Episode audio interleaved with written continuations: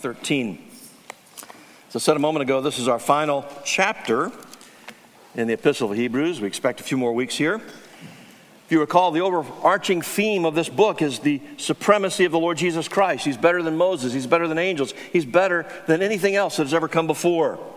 His priesthood is better than the Old Testament priesthood. His new covenant is better than the Old covenant. His sacrifice is better than the sacrifices of the Old covenant. His intercession is better.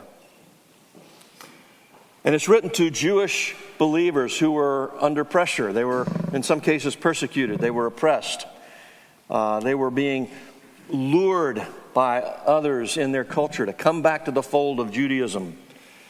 And as a result, they were enduring hardship and persecution, in some case, temptation. To maybe that might be the way to go. And the, the call over and over again, at least five times, we find this warnings to persevere to the very end and do not abandon what God has begun in you.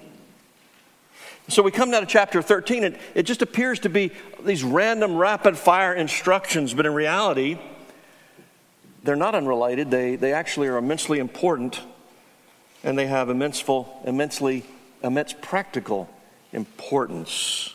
You see, one of Satan's favorite devices in the body, you've heard of divide and conquer, but, but it's kind of an ancillary to that. It's isolate and eliminate. And if Satan can get you off by yourself, feeling like you're all alone and nobody cares, you are so vulnerable. You're vulnerable to believe his lies, to give into his temptations, to say, What is the use? Nobody cares anyway. And with all these doubts, all these negative thoughts in your mind, you become easy prey to the enemy. And one of his most frequent lies for people struggling, Christians struggling in within the body is these people don't really care about you. They don't love you. So why even try?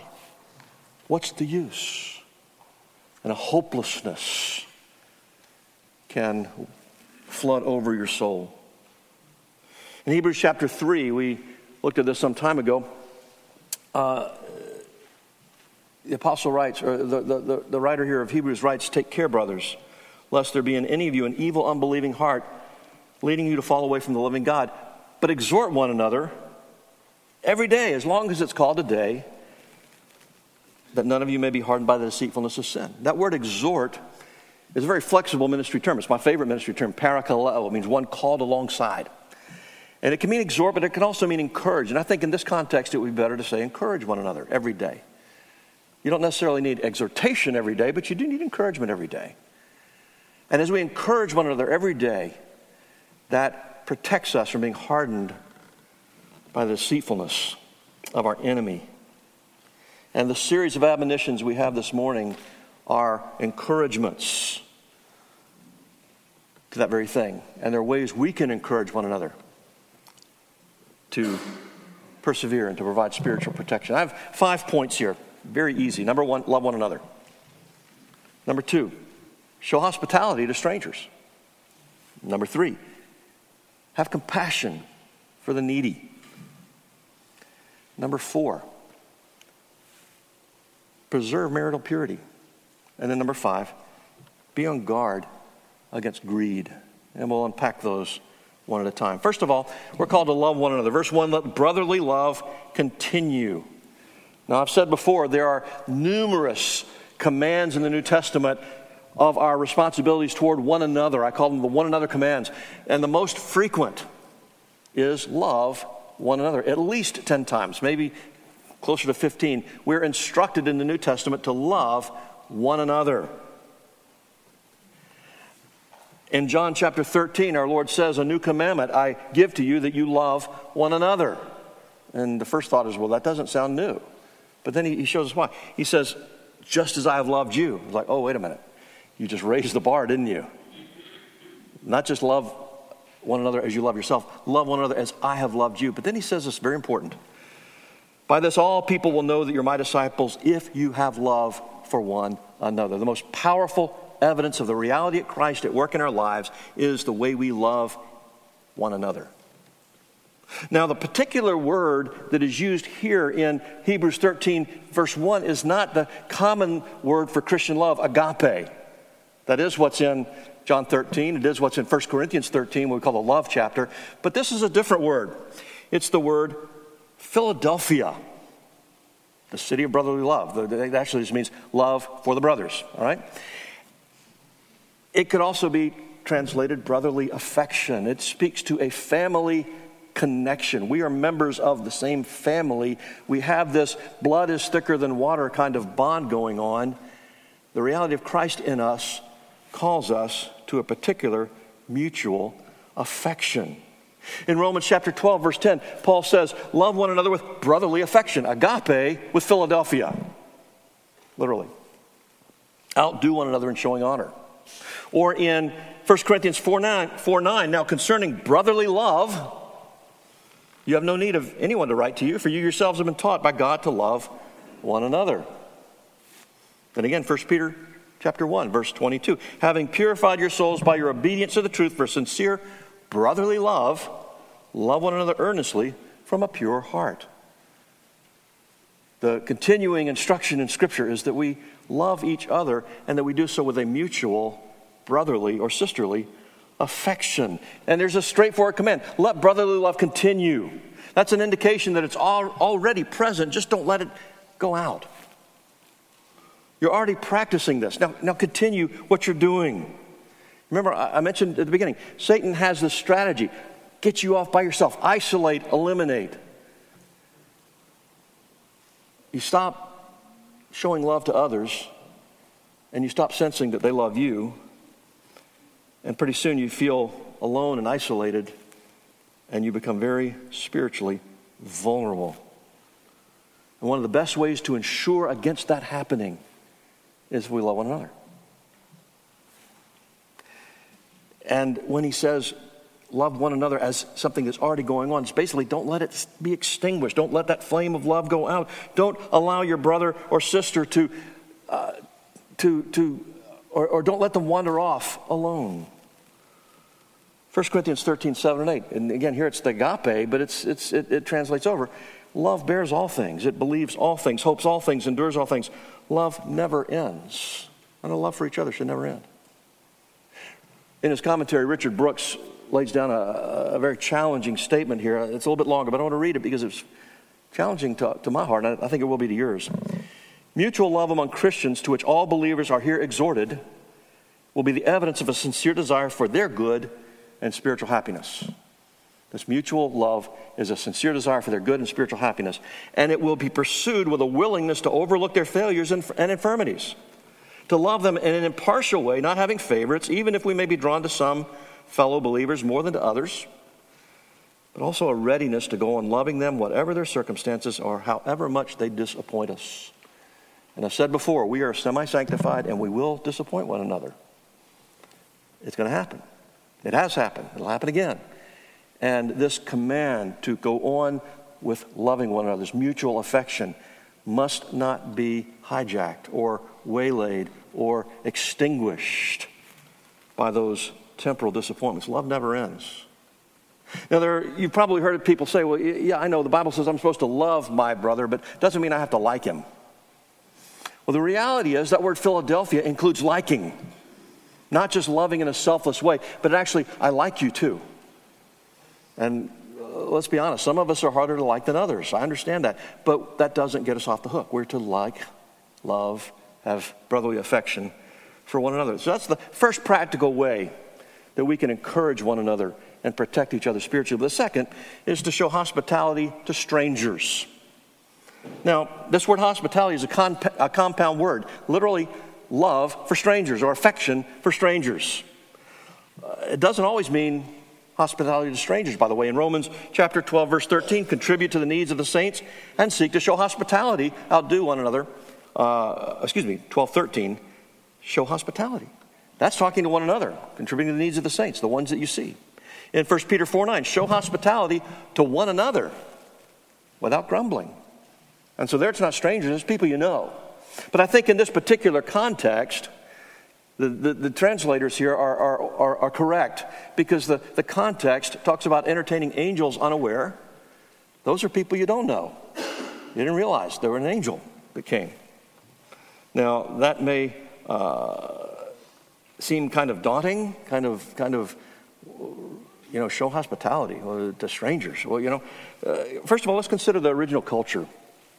That culture, uh, they didn't have hotels like we have hotels. There were inns or taverns, but a lot of times they weren't real safe. They were not real respectable uh, enterprises. And so somebody traveling would need a place that was safe and comfortable and welcoming. And when believers would travel from one city to another, oftentimes they would come with a letter from their church and a commendation, and the local church would, someone in the local church would allow them to stay in their home. If you remember when Paul and Silas and Luke and Timothy first went into Macedonia, they came to Philadelphia, and they met a woman named Lydia. And they spoke to her the word of God, and the Lord opened her heart, and she believed. And she said, If you consider me a believer, come stay in my home. And it was kind of customary, it was common for a God fearing person to say, uh, I appreciate you, come stay here. You, you don't need to sleep under this tree, all right? Uh, in John, or Third John chapter, or verses 5 and 6, uh, it's only one chapter, third John, but John commends them. He says, Brothers, it's a faithful thing you do in all your efforts for these brothers. There were, there were itinerant preachers who came to the community, the church where John is addressing.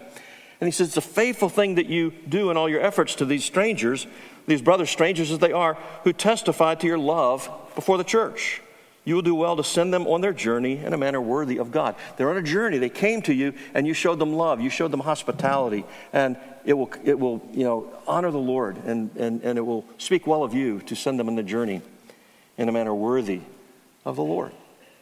That's hospitality to strangers. And the reason he says that we're to do that is because some have entertained angels unawares. Kids, if you don't, well, what does unawares mean? It means without knowing it. They entertained angels and didn't even realize that was an angel. And if you read uh, on two different occasions, the angel of the Lord and two other angels appeared to Abraham and to Sarah.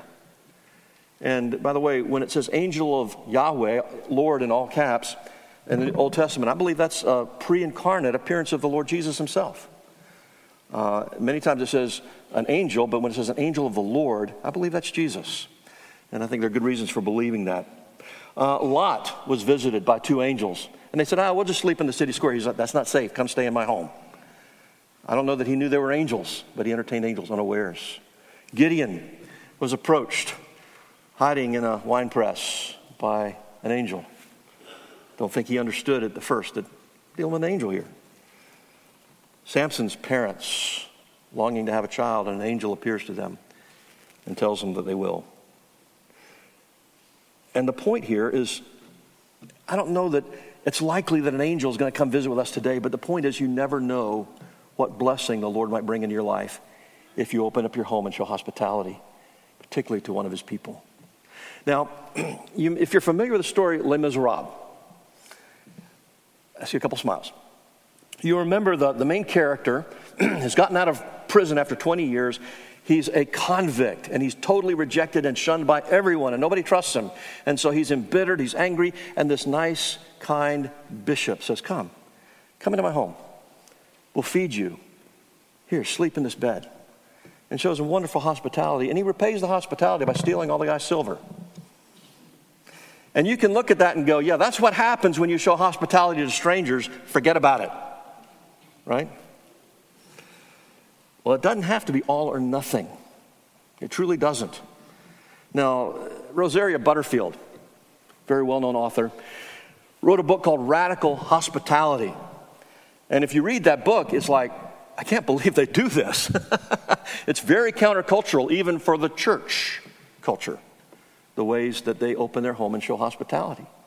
But she was converted from a life of lesbianism by having dinner with a pastor and his family almost every week for about a year, just talking about stuff and talking about life and talking about scripture and talking about whatever.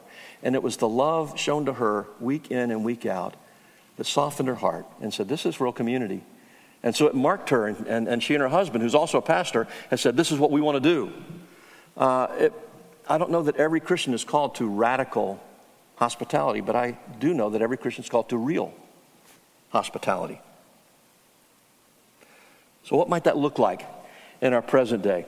Well, first of all, I want to encourage you, we ought to be cultivating the practice of hospitality to one another.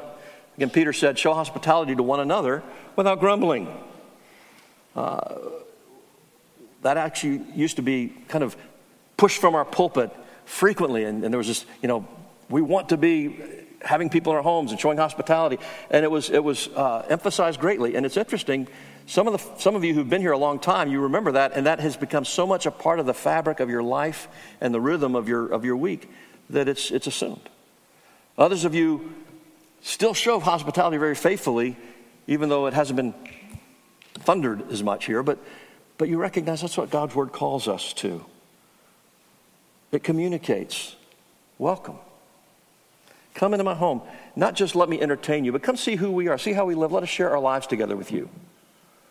Uh, the only, only Spanish phrase that I know is mi casa es su casa, which means my house is your house.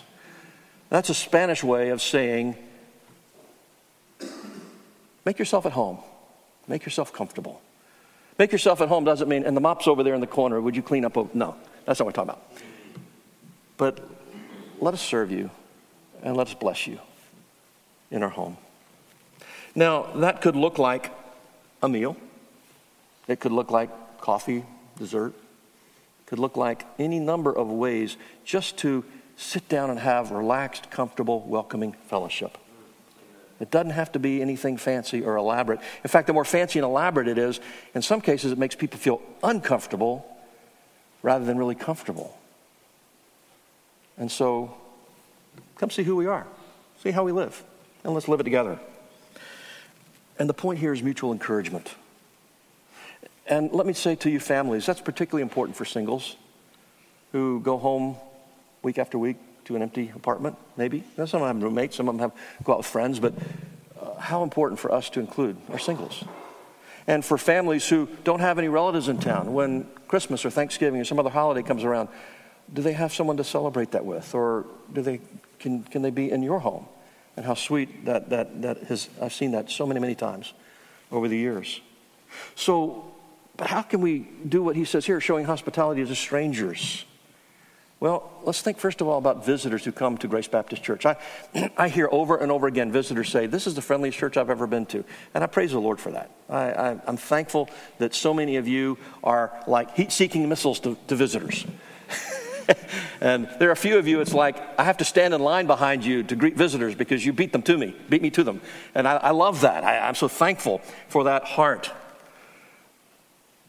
And some of you even plan to have people over, and you might invite one family, and you leave room for another family that might be visiting that you've never even met yet. And you meet at church and you invite them over. Or they visited once or twice and you, and you, you contact them and say, hey, come into my home. A number of years ago, I was at a, uh, uh, an RBNet General Assembly, and I met with a number of men who had come to our church as interns for a period of time. There were about six or seven of them that had been uh, in our church over various years. And I asked them, there was one particular family who, and you can probably guess who they are, who's particularly gifted in, in, in, hospitality. I said, How many of you were at their house within the first two weeks of being at the church? And almost, I think all but one or two said, Yeah, we were. And uh, one of them married their daughter. But anyway, uh, not that week, by the way. But anyhow, that's a wonderful way to show hospitality to strangers, welcoming them in, not just to the building, not just to the assembly, but even to our homes and into our lives. Galatians 6:10 says, "So then as we have opportunity, let's, let us do good to everyone, especially those who are of the household of faith." And again, I, I want to commend you because our, our church has a, a, a good record here. And when we had the General Assembly back in September, uh, the hospitality extended to visiting pastors and their families and elders and their families and others from churches around the country and even around the world. It was very encouraging. I just, I just found myself, I found myself standing in the middle of the auditorium one night, just almost weeping with joy at the fellowship I saw happening with one another, but with you guys. And numerous people told me, Thank you so much for the hospitality that was extended by your congregation. But back to that angels unawares things. There are surprising things that can happen when you show hospitality to somebody you don't know. And I've seen over and over again deep bonds of friendship forged with someone because they came and stayed in your home. And in fact, Drew Martin's pastor, Murray Brett, and his wife Paula came for the General Assembly. They stayed with one of our in one of our host homes, forged a, a, a deep friendship with that dear host, and that's where they stayed this past weekend when they came back for Drew's wedding, because that friendship has been formed. Not an angel, but a delightful relationship and fellowship. And the amazing thing is when you find that God has blessed your hospitality in that way, it's mutually beneficial. It's not a sacrifice. It's like you feel enriched that God would give you such a great privilege. Well, the third thing he tells us is to have compassion on those who are needy. Verse 3 Remember those who are in prison, as though in prison with them, and those who are mistreated, since you also are in the body. So, two examples of compassion one, remembering those in prison. Number two, having empathy for those who are mistreated. Let's talk first about remembering those in prison. Some of you know Brett and Sandra Braidman, who came to us from California just a year or so ago, two years ago, I guess. Uh, but Brett and, and, and Sandra have been doing prison ministry for decades. So the first thing they did before they joined the church is they got, uh, they were coming to our church, but before they went through that process, they got approved to be in the local jail. And they've been doing Bible studies here ever since. And some of you have come alongside and helped them. And there are others, if you're interested in, in, in, jail ministry, prison ministry, Brett and Sandra are right here, and they'd be glad to introduce you to that wonderful, wonderful opportunity that we have right here in our own community. But in the context of Hebrews 13, it's not likely that he's talking about criminals that we don't know. Most likely, he's talking about believers that we do know who've been in prison for their faith. If you go back to chapter 10, he is commending them in their former days and saying, no, don't, don't, don't forget with that. Don't, don't lose that. He says, Recall the former days when, after you were enlightened, you endured a hard struggle with sufferings, sometimes being publicly exposed to reproach and affliction. That's that mistreatment in the second part of this verse. And sometimes being partners with those so treated. For you had compassion on those in prison, and you joyfully accepted the plundering of your property since you knew that you yourselves had a better possession and an abiding one. And so there were believers in this church that he's writing to who had been in prison for their faith. And they showed compassion to those who were in prison. They were persecuted believers. And that's almost certainly the case of what he's addressing specifically here in chapter 13. Now, it's also important to understand that in the first century, in the Roman prisons, typically the prison guards did not feed the prisoners. They were relying on friends and family to come and bring them the basic necessities of life, or they would starve. And so there was an ongoing need for people to go and visit those in prison, much like a need to provide for shut ins who don't have the necessities that they need. Paul commends the saints who ministered to him when he was in prison. In fact, in the, the, the, epistle to the Philippians, it's really just a big thank you note. There's a lot of other stuff too. But he writes the occasion is thank you for sending this dear brother Onesimus to me, uh, uh, or excuse me, Epaphroditus to me, who has uh, brought this gift from you as a church to meet my need while I'm here in prison. He wrote to Timothy in 2 Timothy verse, chapter 1, verse 8, Therefore do not be ashamed of our testimony about our Lord, nor of me his prisoner, but share in the suffering of the gospel by the power of God. Don't be ashamed of me because I'm in prison. Like, oh man, he's a jailbird. I don't, you know. No, not at all. In fact, a few verses later, he says, May the Lord grant mercy to the household of Onesiphorus, for he often refreshed me and was not ashamed of my chains. Onesiphorus was ministering to Paul while he was in prison. And that's the example that we're to be aware of and to follow. Uh, you and I, we're prone to play it safe, right? We don't want to step outside of our comfort zones and go places that are uncomfortable, but that's actually where the action is. That's where our faith is most prominently on display. Now, in our country, we have the guarantee of freedom of religion, so it's a very rare thing that a believer would be locked up simply because he's a Christian. There's usually something else going on. But that's not the case in other parts of the world. Persecution is very common in many, many parts of the world, many, many countries. In America, many times a pastor's credentials or sort of uh, checking out his credentials and say, Well, where'd you go to seminary? And that tells you something about this pastor. I visited China a number of years ago, and over there they didn't ask them Where'd you go to seminary. They said, How many times have you been in prison and for how long? See, their credential was quite different, wasn't it? The instruction of verse 3 is remember those in prison, meaning call them to mind, bring them to your memory. Think, uh, remind yourself of their plight as if you were in the same condition. Don't forget them and don't let it be out of sight, out of mind. So we do so with empathy, as if you were there with them. You identify with that suffering because we are members of one another. It means we feel the weight of that affliction. We, we seek to understand the impact it's having on their family as their husband's been taken away, and who knows when he'll return.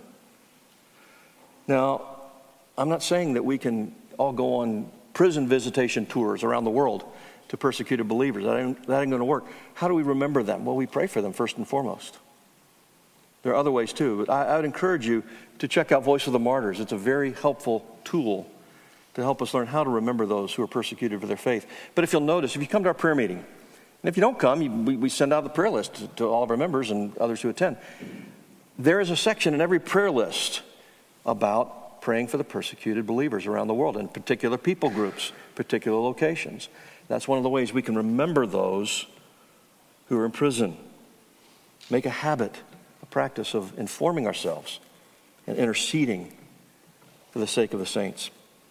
Fourth thing he calls us to is to preserve marital purity. Look at verse 4. Let marriage be held in honor among all.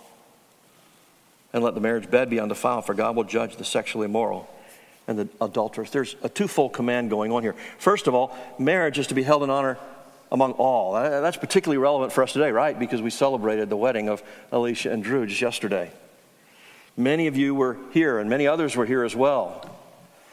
And we celebrated and we rejoiced. But our focus should not simply be on the wedding, it should be on the marriage and the life together forged between a man and a woman. Let marriage be held up in honor because it is a tremendous blessing. It is the most blessed, joy inspiring, but also the most challenging human relationship God has given us. Marriage is a creation ordinance. God established it from the very beginning. And it is fundamental and foundational for any society. It's the, the most basic, essential human institution. And all manners of studies have been done to show that breakdown of the family is catastrophic for the culture at large. It's catastrophic for the children who grow up in single parent families or broken homes. And you can go look at the statistics, and it really is sad. A stable, loving home is a vital source of stability and security for a child. People talk today about privilege as if you feel guilty about having some kind of privilege. One of the greatest privileges parents can give to their children is to love each other, stay together, not just endure each other, but love each other and bring those children up in a home where they know mom and dad really love each other. That is an enormous privilege and blessing. And it's also essential to the healthy development of each individual and really of our culture. Increasingly, marriage is viewed as optional. The number of out of wedlock births has skyrocketed. It's, it blows my mind what I've seen happen in my lifetime. It just is unimaginable. In days gone by, it was considered shameful if a girl got pregnant out of wedlock. Today it's celebrated, and no thought is given to it. And I don't believe in shunning people in shame, but I also don't believe in celebrating immorality. I, you love the child, but what of the responsibility of that mom or father bringing them into the world, bringing children into the world as a result of disobedience to the Lord, and then seeking to raise them in a context that is not going to give them the advantages God designed marriage to provide? It's backwards, and it's been destructive, and we can see it all around us. Now, one of the ways that we can hold marriage in honor is encourage other couples. Encourage them in that race that God has set out before them. And if you see them struggling in any way, reach out to them. You know, it's one thing you can say, you know, the pastor would be happy to talk to you about this, and, and we would. But I can't tell you how many times I've talked to families in this church who've said, you know, we were going through a particularly hard time, and this family over here reached out to us. They had us in their home, they, they ministered to us, and, and they stayed with us through a time of, of, of real struggle and encouraged us and helped us get things straightened out. And that's one of the wonderful ways that every single one of us can hold marriage in honor. Now, I don't want to overlook the singles here, right? But our goal in our prayer is that our singles eventually will become married because we honor marriage and we think it's important. We want to encourage godly and healthy marriages. Another way to hold marriage in honor is to prepare for it well. And so, I, I mean, my wife and I met a, young woman a couple of weeks ago. Uh, we'd seen her once before. She's a, a, at, a, at, a, doctor's office. And the second time we saw her, I was like, Is that ring on your finger new? And she said, Yeah, it is. I just got engaged. And being the pastor that I am, I said, Are you pursuing premarital counseling? And she said, Yes, we are. But I just think that's, that's so very important to make adequate preparation for the most challenging and important relationship you will ever enter into. And also, the one that has the most potential for greatest joy if you do it well. All right? So make, take advantage of the opportunities, the resources that are there. And there's books, there's podcasts, there's all kinds of conferences, all kinds of ways. We teach Sunday schools, uh, uh, Sunday school uh, courses from time to time on marriage. Take advantage of those to enrich and hold our marriages in honor. Now, sadly, we live in a day where people are trying to redefine marriage. In the original design, man shall leave his father and mother, cleave to his wife, the two become one flesh. It's a man and a woman. And our culture is trying to redefine it and say it can be a man and a man, it can be a woman and a woman. It can be three people. It could be, and once you open that door, it can be any number of craziness. And it's become a moral free for all, an immoral free for all. And people are basically saying marriage is whatever you want it to be. No, it's not. It is not. In just a few weeks after we complete the study on Hebrews, I'm going to be doing a series, Lord willing, on contemporary cultural issues, addressing how the authority of Scripture addresses the confusion in our culture, the wokeness and the LGBTQ craziness, and all, you know, the, the, the rampant rejection of biblical mores and of you know, this idea that my truth is truth. No, it's not. God's truth is truth. Uh, so we're going to be looking at that in a few weeks. But there are those who also treat marriage as disposable. If the flame goes out, we'll just, you know, we'll, we'll, we'll hit, the, hit, the, hit the door and, and, and go find somebody else. We have this overly romanticized view of marriage that actually undercuts its integrity. The unchanging Word of God says one man, one woman for life. Better or worse, rich or poor, is what our vows say. There are studies that have shown that the divorce rate among professed believers is not radically different from that of people who have no profession of Christian faith. My personal opinion is a lot of those professed believers are not believers. And I think the divorce rate among sincere Christians is lower, but it's still there. And it's still heartbreaking. The scriptures do give uh, biblical uh, guidelines for when a marriage could be dissolved because of adultery or, or abandonment. And that's a complicated issue we're not going to get into. But I recommend a book by Jim Newheiser, professor of, of biblical counseling at, at RTS in Charlotte. He's also a member of our Reformed Baptist Network. He wrote a book called Marriage, Divorce, and Remarriage, and I would recommend that if you want to study that out more thoroughly. But it's a holy and sacred covenant. It's a picture to the world of the love relationship between the Lord Jesus and his bride, the church. So, hear me. Every marriage makes a statement about Jesus' love for the church. Every marriage does.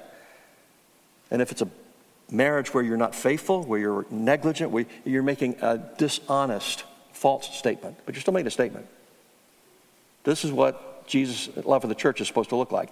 And if we're not obeying the Lord, we're making a false statement, bearing false witness, as it were. But if our marriages are God honoring and glorifying and happy and healthy, we're making a very different and very important statement about Christ and his church. The second thing he says here is let the marriage bed be undefiled. And you know what defiles a marriage bed? It's immorality, sexual impurity. It's very clear. It says God will judge the sexually immoral and the adulterous. Sexual immoral is that very broad term that embraces every aspect, every expression of sexual impurity, of premarital sex or fornication, of, of, of homosexuality, and all of those sorts of things, and even pornography, which is destructive to a healthy marriage. It's antithetical to honoring marriage. But the other word, adulteress, specifically refers to violating that marriage covenant, it's sexual infidelity. And the warning here God will judge the sexually immoral and the adulteress. Now, our love for Christ and our love for our spouse ought to keep us in the rails and keep us from going in those directions. But if they do not, for some reason your love is flagging, go back to this warning. God's going to judge those who indulge in such behaviors. And that should cause us to pause and say, I don't want to go there. So remember, we read in Hebrews 2 12, 29, our God's a consuming fire. I don't want to get burned. By God's dealing with me, whether it's corrective discipline or worse. And so the best thing is to do what he says. But the context of the entire passage, how is this feeding into encouraging one another? Well, it protects meaningful fellowship. The most basic fundamental relationship is marriage. And these become a source of protection for one another within our homes, but then also a, a, a base of operations for ministry to others in the church through hospitality and through other forms of encouragement. I've dealt with a number of young couples recently who have said, you know, I, I, am uh, in, in engagement or preparation for marriage. They said, one of the reasons I want to marry this person is because I know I'm better with them than I am by myself. The two of us are better off, or not just better off, but we're better. We're more fruitful. There's more we can do for the Lord together than we could do individually. And I think that's absolutely true. Well, the final thing he tells us to do here is to cultivate contentment. Look at verses 5 and 6. Keep your life free from the love of money and be content with what you have, for he has said, I'll never leave you nor forsake you. So we can confidently say, The Lord is my helper. I will not fear. What can man do to me? so, first of all, we have this warning against a covetous heart, against greed. Keep your life free from the love of money. In 1 Corinthians chapter 6, Paul warns about this very thing. He says, Those who desire to be rich, those who love money, fall into a temptation, into a snare, into many senseless and harmful desires that plunge people into ruin and destruction. For the love of money is a root of all kinds of evil. It is though through this craving that some have wandered away from the faith and pierced themselves with many pangs. Now, again, notice carefully the Bible doesn't say money is the root of all kinds of evil. The problem is the love of money. That single minded pursuit of, of money that leads people to neglect family, neglect church, neglect Christ, neglect serving other people. It's all about getting more, getting more. Can what you get and hide the can, as I've heard it said. Some are constantly daydreaming about having more money. I can remember working secular jobs and and, and at, the, at the lunch table, these people are talking about, well, if you won the lottery, what would you do with that money? And if I won the lottery, and it's like, there's just, that became a, a very common source of conversation, producing this heart that says, I want, I want, I want. They're dreaming about what they don't have rather than expressing gratitude and contentment for what they do have. Now, I want to say here the ability to earn money can be a component of the spiritual gift of generosity.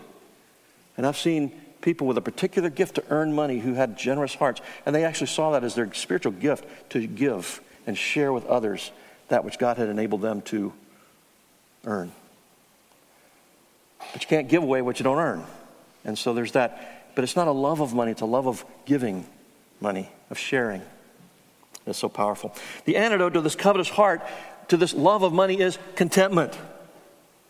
And let's be honest here. How many of us have said at some point, I would be completely content if I just had a little bit more? right? Okay. A little bit more than what? Well, than what I have now. But then when you get that, you're going to still want a little bit more, right? That is a delusional reasoning that leads to a discontented heart. And one of the problems that we have is we see other people who have nice stuff. We live in a culture that glorifies lavish living, nice cars, nice houses, fine clothes, all the accoutrements of wealth the lifestyles of the rich and famous. And it's trumpeted and it's, it's, it's presented for us, it's celebrated. And you may not buy into that lifestyle, but very easily you can be drawn to want more than you can afford. I want a new iPhone every time the next generation comes out. I knew a guy who actually took off work the first day the iPhone came out every time so he could have it the very first day. And I'm like, why? What's that about? And parents, your kids are under enormous pressure to have the latest, greatest devices. I want, I want, I need, everybody else at school has one, I don't. And it puts enormous pressure on them. Everybody else has a nice car driving to school. Why don't I get one? And that, that desire for more and more. And quite frankly, tugging at our hearts to want to please our kids rather than want to teach them to be content with what God has given to their family. There's a surefire axiom that says expenses always rise to exceed income. Let me say it again. Expenses always rise to exceed income. In other words, you get a raise and you think, well, that means I can go out and buy more things. So you're always a little bit behind. You're always one day short of living paycheck to paycheck. And it's a surefire recipe for financial trouble. Contentment. Be content with what you have. It begins with a thankful heart. Grateful for what God has given to you rather than grumbling for what He has not given you. And gratitude, we talked about this past Wednesday night, gratitude begins with humility. God has given me far more than I deserve. The common sentiment in our day is one of entitlement. I deserve more. I deserve this. I deserve that. Rather than saying, I know my heart, I deserve to go to hell. Anything short of hell is grace. That was a quote from Spurgeon, by the way. But an entitled heart, hear me, an entitled heart is a discontented heart, always. In Philippians, I mentioned earlier, Paul was in prison. He's writing this thank you note for the gift that they had sent. And he, he doesn't address it until chapter 4. But he says this to the Philippian church that had sent him financial aid through Epaphroditus. He says, I rejoiced in the Lord greatly that now at length you've revived your concern for me. First, that might sound like, what took you so long? Yeah, that's not what he meant. You were indeed concerned for me, but you had no opportunity. Not that I'm speaking of being in need. For I've learned in whatever situation I am to be content. I know how to be brought low, and I know how to abound. I know, or excuse me, in any and every circumstance, I've learned the secret of facing plenty and hunger, abundance and need. I can do all things through him who strengthens me. The three things I want you to notice from this text. First of all, verse 13, I can do all things through him who strengthens me, is not about setting a goal and achieving it. It's not about your team winning. It's not about doing something superhuman because God will give you the strength. It's about doing what God calls you to do. And one of those fundamental things in that particular context is being content. And in Paul's case, he was in prison. I've learned how to be content having a lot. Uh, some of the most discontented people in the world are people who have a lot, but it's not quite enough yet. We have a joke in our family. We drive by these beautiful, gorgeous houses and say, Yeah, but you know they're not happy. They might be. They might love the Lord and He's blessed them. I don't know. But I've seen people who are wealthy with tremendous assets and they're complaining about how unfair life has been and that they don't have more. So there are people, uh, having more is not going to make you content. And of course, having very little tempts you to discontentment as well. Second thing I want you to see from this verse is that contentment's a secret. Paul says, I've learned the secret of being content. It's not widely known. It's not something that, that, that everybody knows. In fact, most people think, who wants that? I want more. But Paul says contentment is a powerful thing. But thirdly, he said, I had to learn that secret. It did not come naturally to me or to anyone else. Contentment is not natural to our human nature. Discontentment is. And so we're told to be content with what God has given us. Great Puritan paperback by Jeremiah Burroughs, The Rare Jewel of Christian Contentment. He tells us that contentment comes from Christ. He tells us it's rare in the title. It's not something that's commonly known, even among believers. And it's a jewel, it's incredibly precious. A discontented heart is like flypaper to temptation everything sticks. Your heart is just looking for stuff, looking for more, and you are primed for all manner. In fact, we read that. You, if you, by, by searching after riches, Paul says in 1 Timothy 6, many have basically shipwrecked their, their faith. They've, they've cast themselves into many pangs. But a contented heart is like Teflon, nothing sticks. You've seen these commercials for, you know, uh, for the fry pan and nothing sticks to it. And they fry an egg and they turn it and it slides right out. A contented heart, temptation has no hooks to grab hold of. And so a contented heart is a pure heart. Satan introduced discontentment into Eve's heart in order to get her to sin against God. In 1 Timothy 6, the world says, get more, get more. And 1 Timothy 6, Paul says, but godliness with contentment is great gain. Great gain. And the foundation in this text in Hebrews 13 for contentment is the Lord is with me. Look again at verse 5. Keep your life free from the love of money and be content with what you have, for he has said, I will never leave you nor forsake you. If God is with me and God is my Father and He knows what I need before I even ask and He's committed to provide for me, then I can be content with His timing, with His wisdom, and with His provision. In Matthew 6, Jesus tells us don't be like the unbelievers who are just obsessed with all the stuff they think they need. Your Father knows what you need before you even ask. So seek first His kingdom and His righteousness, and all these things will be added to you. God is a generous God, a faithful God. He gives us all things richly to enjoy, Paul writes. There's a dynamic in verse 6 I want you to see. We can confidently say, The Lord is my helper. I will not fear. What can man do to me? There's a conf- contrast here between confidence and fear. If the Lord is with me, I can live with confidence. I don't have to live in fear. But if I live in the f- grip of fear, I am going to be inclined to look for security wherever I can find it. And one of the most obvious places, at least in this culture, is money, right? I can look to money for my security. That's different from the greed that says I need more and more and more. That's fear and insecurity that says money is my solution. But you know what the Bible says about don't put your trust in riches, right? Put your trust in the Lord. He will never fail you. I am with you. I will never leave you nor forsake you. The Lord is with me. What can man do to me? I can say that with confidence. He gives me security, He gives me stability. And hear me, brothers and sisters, if you believe that, you have strong basis to be content. So we've looked at five direct instructions brotherly love for one another, showing hospitality, caring for the needy, holding marriage honor, being content with what God has given you. At first glance, you might think they're unrelated, but as I said earlier on, there's this thread of love for Christ, of trusting in Christ. He's better than anything else the world has to offer. And it's so easy for us to focus on what I want, what I think I need, what I believe are my rights. We can end up neglecting any one or all of these very instructions. And when our love for Christ falters, then we don't have any heart to love each other. We don't have any heart to show hospitality or care for those who are needy. We become selfish in our own pursuits and interests.